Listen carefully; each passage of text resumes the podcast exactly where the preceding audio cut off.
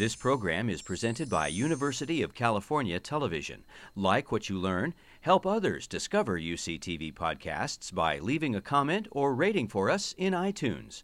Also, make sure to check out and subscribe to our YouTube original channel, UCTV Prime, available only on YouTube. This UCTV podcast is sponsored in part by Audible.com, your destination for the widest selection of digital audiobooks available, including many by guests you've seen on UCTV. Audible.com is offering UCTV viewers a free 30-day trial subscription and one free audiobook download. Just visit audibletrial.com slash UCTV to sign up. And thanks.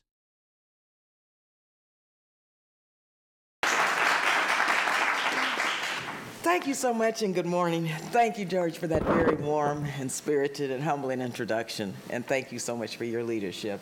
Let me uh, just greet all of you and welcome you, yes, to my alma mater and also to my congressional district. And I want to just uh, say to my mayor, Tom Bates, and my Senator, Loni Hancock, it's wonderful to see you both. We've been friends for so many years. Uh, they are the heart and soul of the progressive movement in this community, and so I'm so delighted to see you here uh, at this really informative and, and important conference. And we have the best elected officials in my congressional district, I think, in the world. So give them a round of applause. Also, let me take a moment to thank the uh, Ford Foundation, the Institute of International Education, and Platinum Advisors for their uh, tremendous support. And of course, uh, the University of California and this Institute of Governmental Studies, Study of Societal Issues, the Center for Latino Policy Research and the Center for Latino, Latin American Studies. Uh, so many different departments and organizations have hosted this uh, important discussion. And so I just want to thank all of you and allowing us to have this beautiful uh, Banatao, auditorium. It's just really uh, beautiful. And thank you all for being here. Also, to all of the distinguished panelists who have come, and for all of you who are here, thanks for sharing so much your knowledge and expertise, uh, and shining a light, shining a light on a really complex um, and important issue. And now I just have to start by saying it's it's no secret that I've been uh, out front on trying to end this embargo against Cuba since 1977. It's been ineffective, it doesn't make any sense, and it's wrong.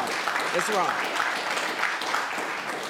And so a large part of my work has been going down to Cuba, taking elected officials, organizations,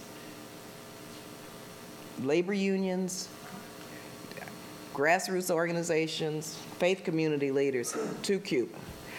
I think it's important for people to be able to make their own decision about what they think about um, Cuba. And it's very important that, and for me personally, this is risky.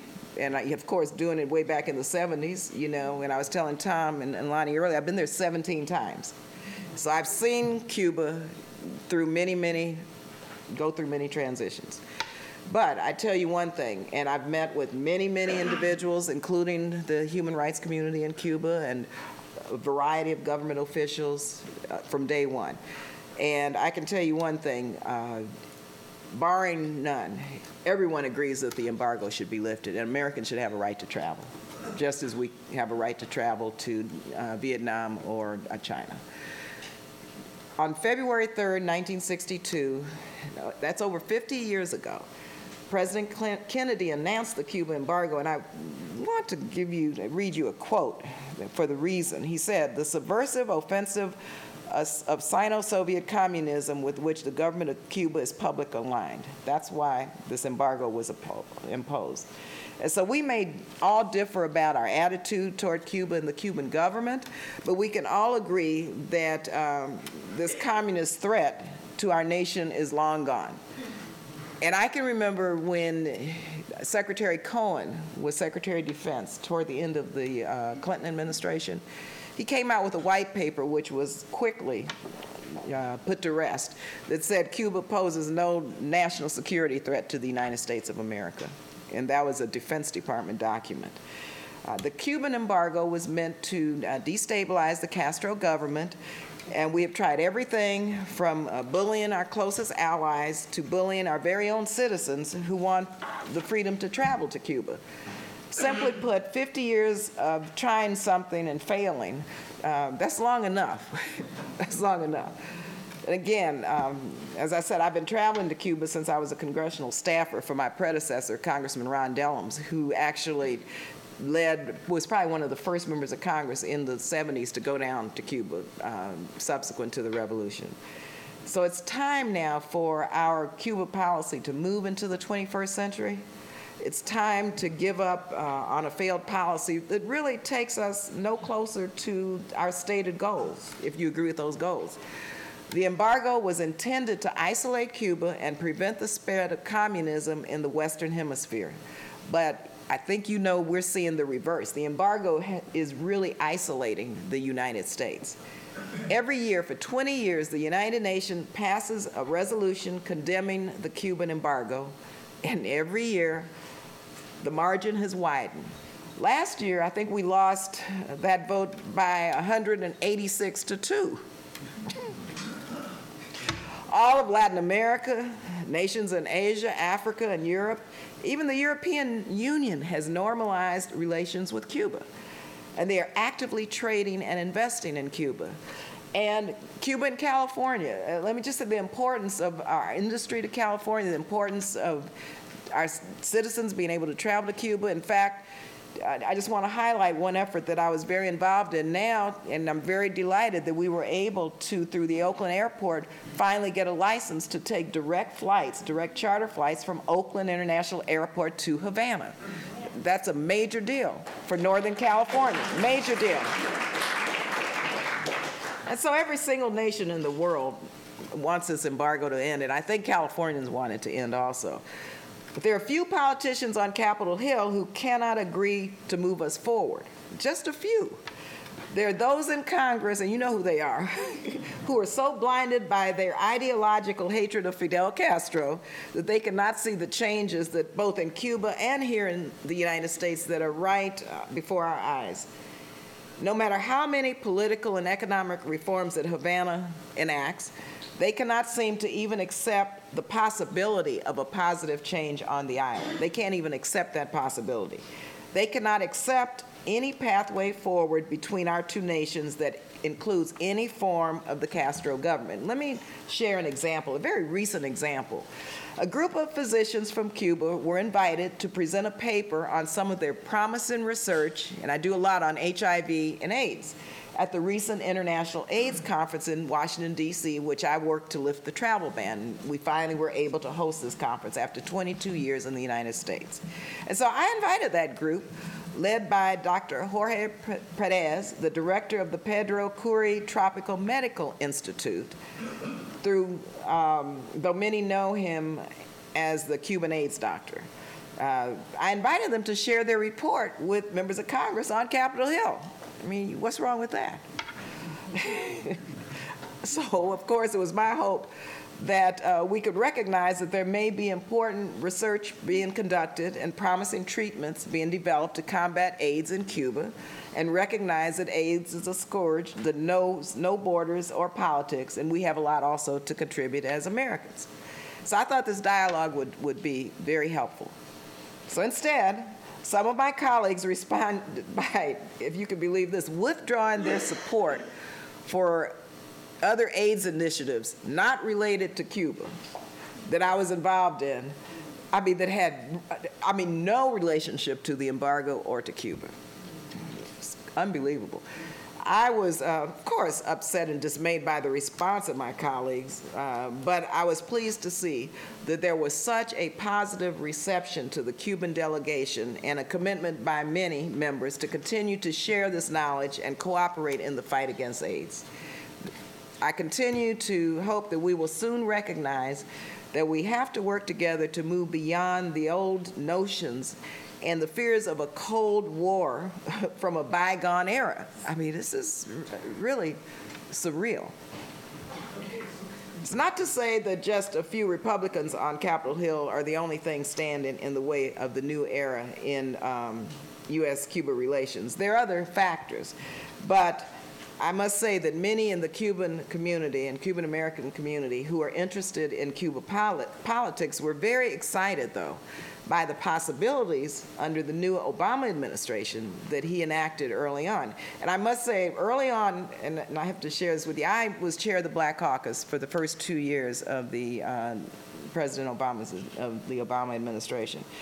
And I was very proud to have led what we call a CODEL, a congressional delegation, first one to Havana, to Cuba. And it was very interesting because I had a, uh, a U.S. Air Force jet land on at Jose Marti Airport. And we were there for five or six days. Congressman Mike Honda, members of the, there were seven or eight of us. And it was a very interesting dynamic to watch where we had uh, Defense Department, U.S. State Department officials working with officials with the Cuban government. And of course, I had to run interference on some of the issues, but it worked out fine. And it was a historical visit. Of course, the, the press tried to make something of it. We had the privilege to visit with uh, Raul Castro, uh, talked a lot about what the issues were on both sides.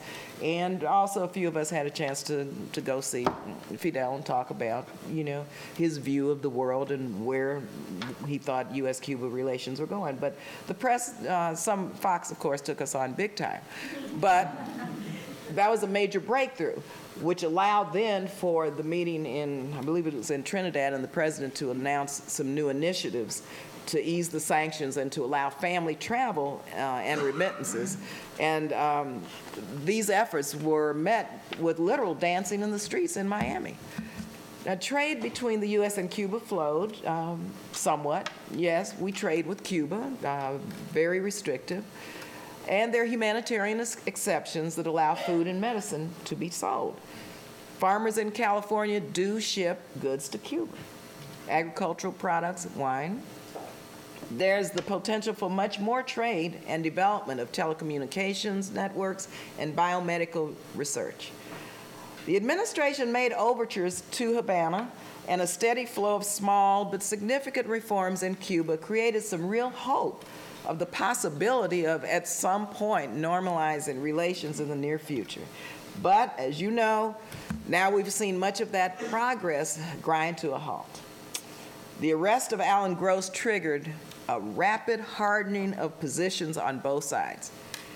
Now, if any of you are involved in trade in travel to Cuba, you know that getting licenses uh, to travel legally is harder and slower now, and more American companies are facing fines from the Office of Foreign Assets Control. It's incredibly unfortunate that a single man has become the pawn in this gamesmanship between our two nations, and I continue to encourage the Cuban government to release Mr. Gross, who I have visited on two occasions on humanitarian grounds. But I'll also encourage this administration to move our relationship forward. Now, let me uh, conclude by just saying um, we know that Cuba is far from a perfect nation, but America has still not achieved the more perfect union that we all have been fighting for all of our lives. And so we cannot rely on an outdated tactic of isolation and demagoguery to magically turn a nation to what we want to see in terms of a democracy after um, 50 years uh, of, you know, our boycotting and embargoing them. And so there are many who are just waiting for the passing of Fidel Castro a few years ago. That's what they waited for. He still, you know, is alive. Uh, but I tell you one thing, the American people and the Cuban people have begun to get to know each other again, face to face, person to person. This is not a time to uh, sink back to the tired old habits of the outdated Cold War. American citizens uh, who want to be ambassadors for the American ideal and to share their stories with the Cuban people should be allowed to do so and encouraged to do so. And we should end this embargo finally once and for all. And so I know you're going to have a productive discussion about that. And I really appreciate being able to be here with you today because it's an important foreign policy issue that very, very few members of Congress or very few individuals really take on in a very serious way. So thank you again and have a wonderful day. Thank you.